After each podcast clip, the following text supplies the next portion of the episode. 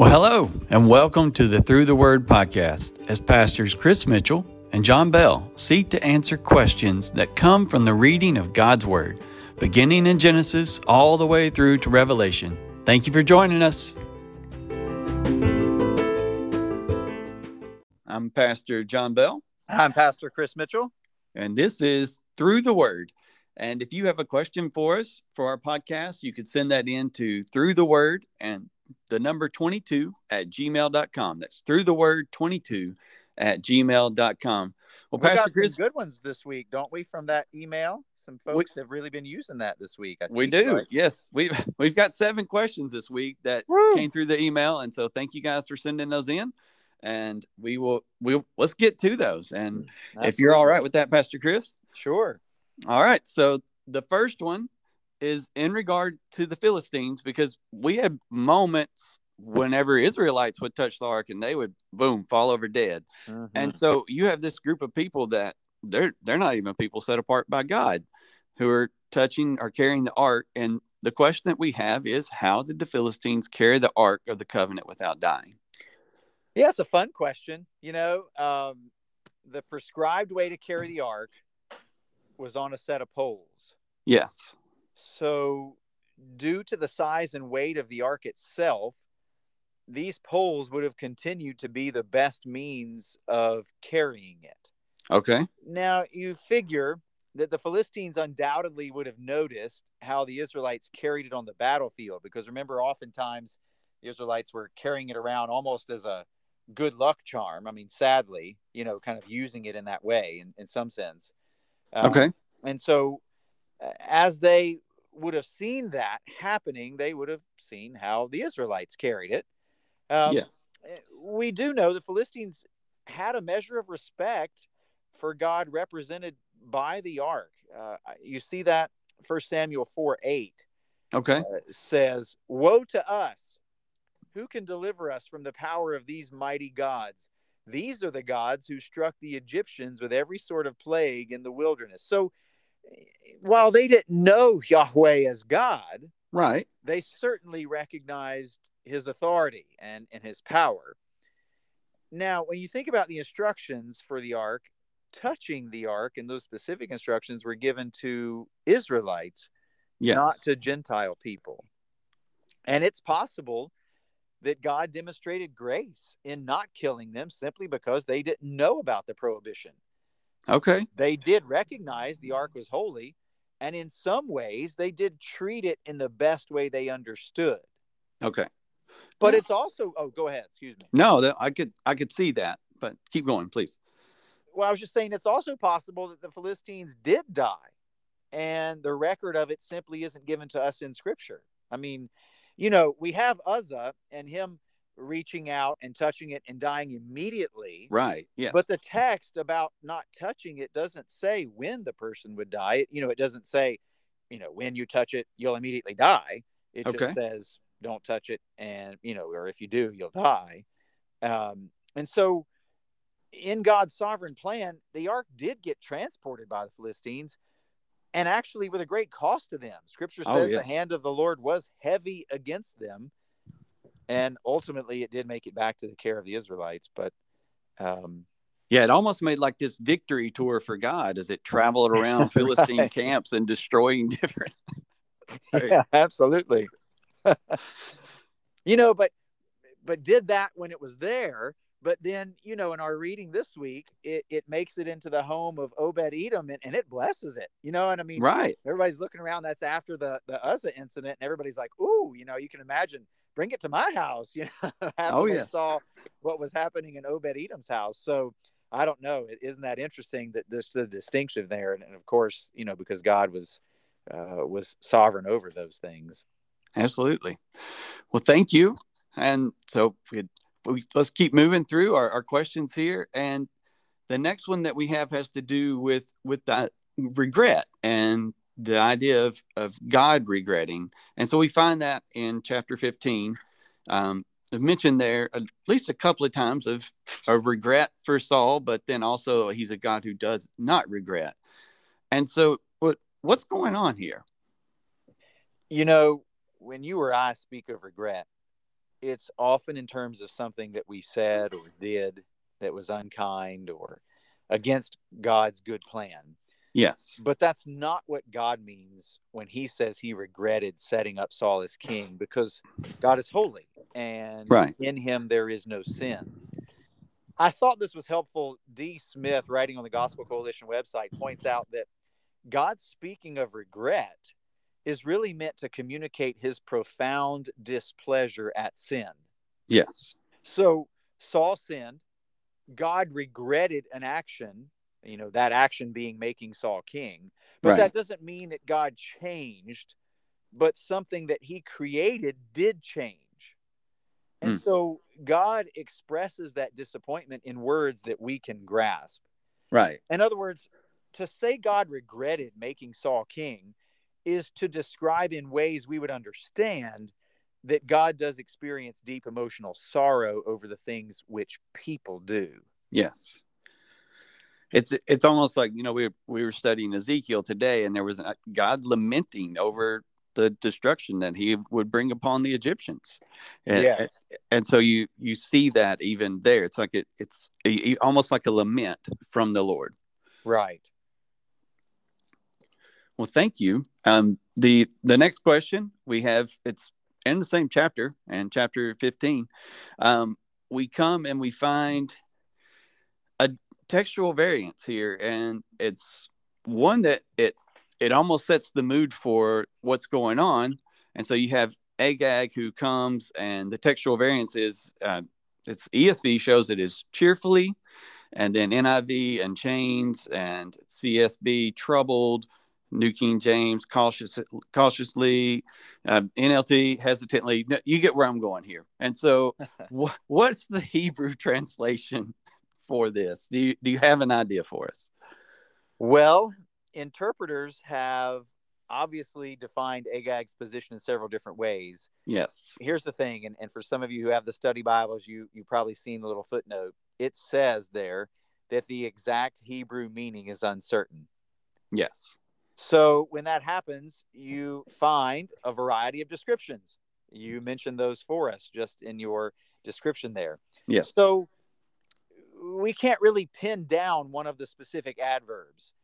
He could be sensing all of them at the same time. I mean, he's potentially cheerful that death seems out of the picture, but he's troubled with what might be next. Right. So he walks in hesitantly or cautiously because he's in chains and it's hard to walk. now, okay. You know, and this doesn't mean that any of them are necessarily wrong or that this is some sort of biblical error. Right. As as we consider context, we discover an insight into Agag's thinking.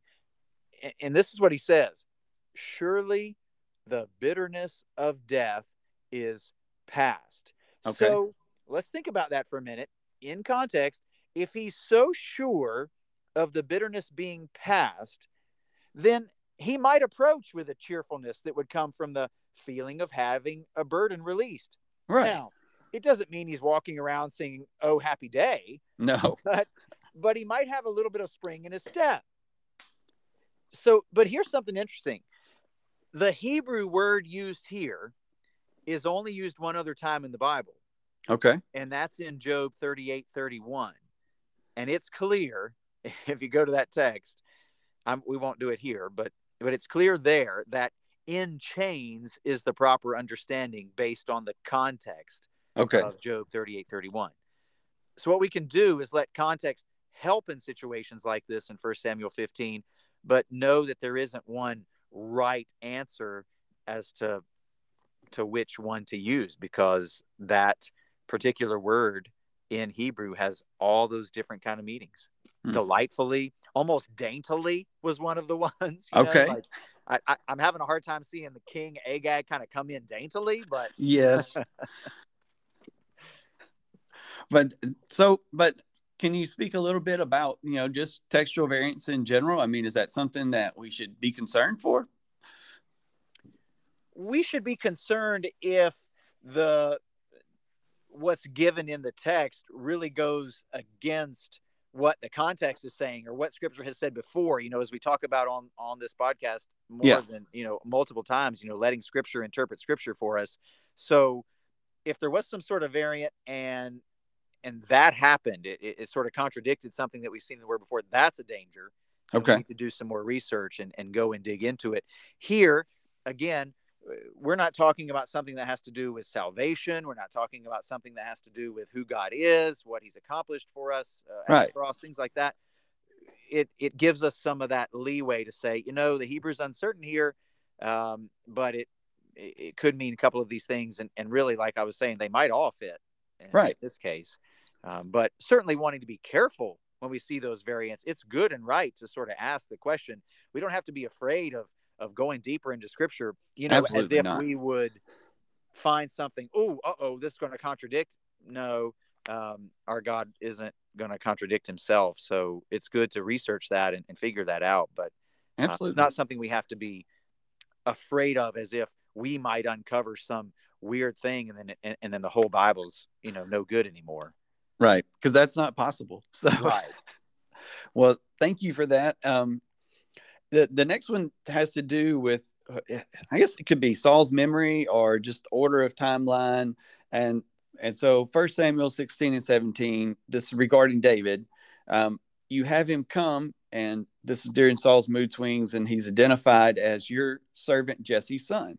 But then we have David and Goliath, and then Saul says, "Whose son is this youth?" And then again, whose son is this young man?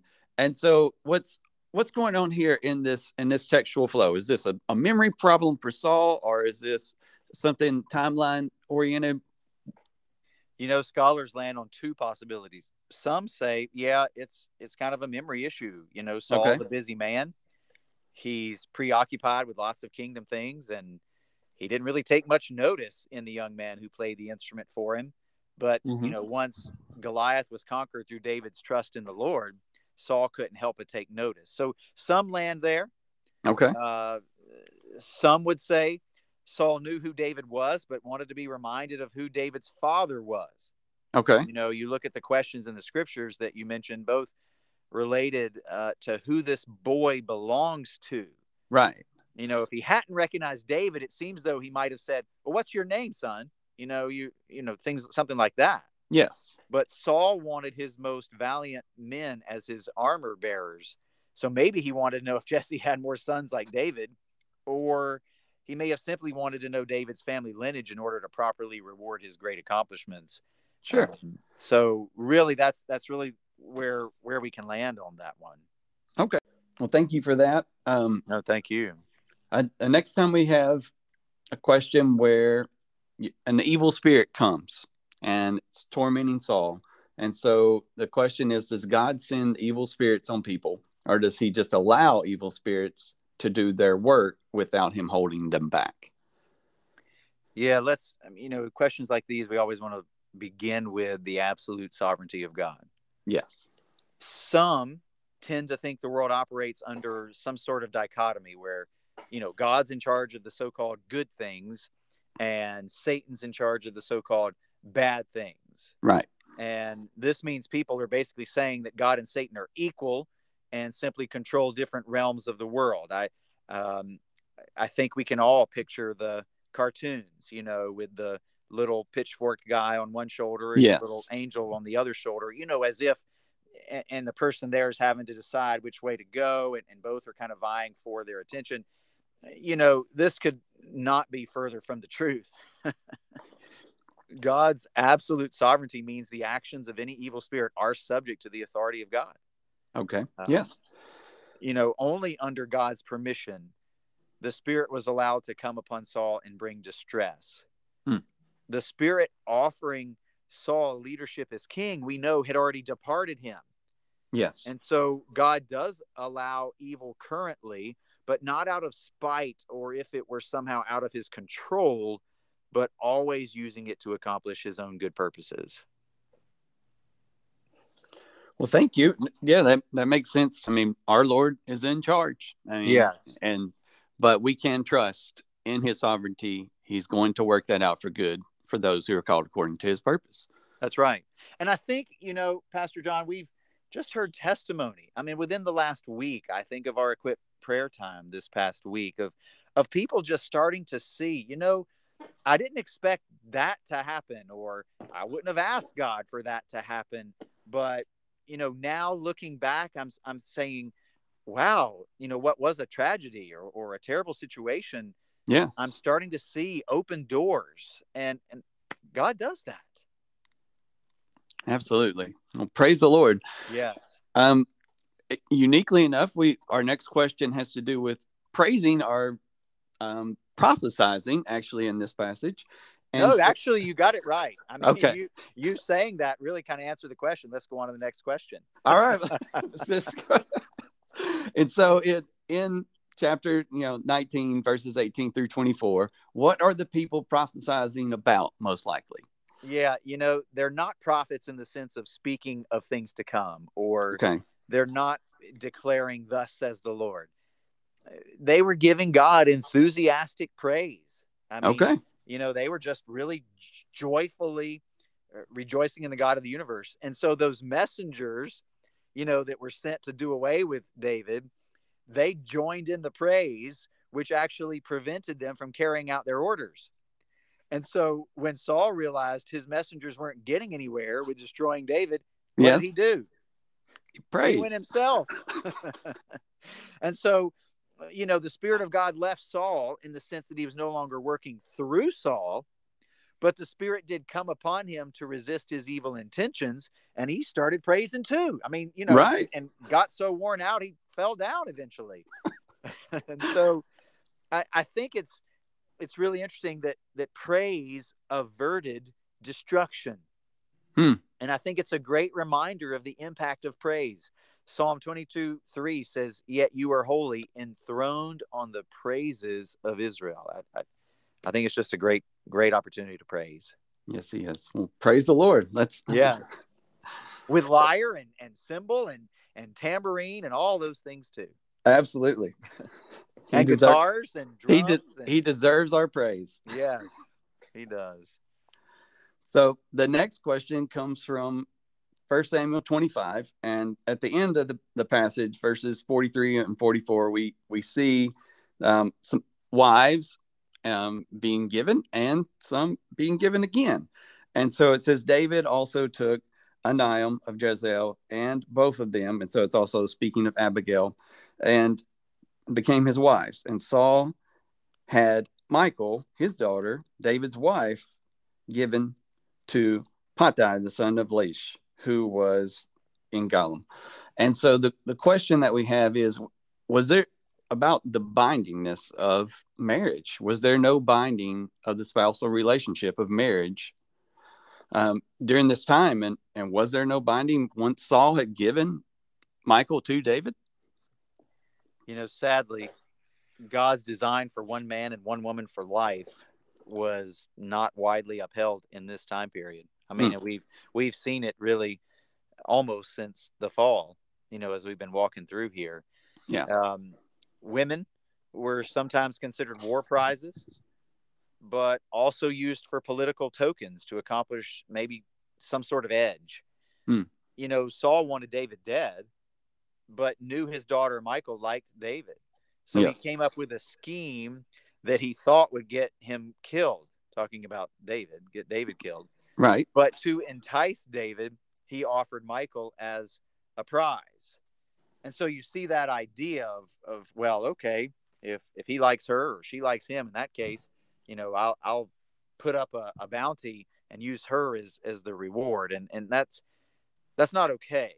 Yes. Um, i'm thankful for the way biblical marriage was restored in many ways by the time of christ's birth.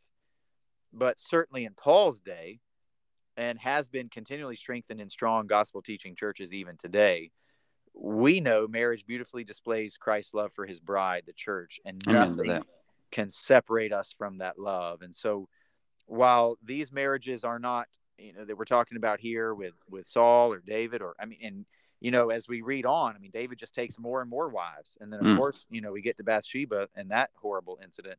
Yeah. So, it, it, it's not God's ideal, but I'm thankful for the way that our marriages uh, you know, for for those who are in a biblical marriage, can faithfully point to the one who does hold all things together. Um, praise the Lord, and and then God uses those also as instruments for our own sanctification, as we get to be more like Him, and our spouse does as well. And That's it's just right. a, it's a sweet thing what what God has designed, and yeah. and so we want to uphold that, and and it's something we want to celebrate. So thank you for that. Absolutely. And thank you guys for sending in these questions this week. We enjoyed being able to talk through um, some of First Samuel. But if you have any questions from First or Second Samuel, please send those in to through the word 22 at gmail.com. Thank you, Pastor Chris. Thank you, Pastor Jon. It's been a pleasure. All right. Talk to y'all soon. Bye. Yes. Bye.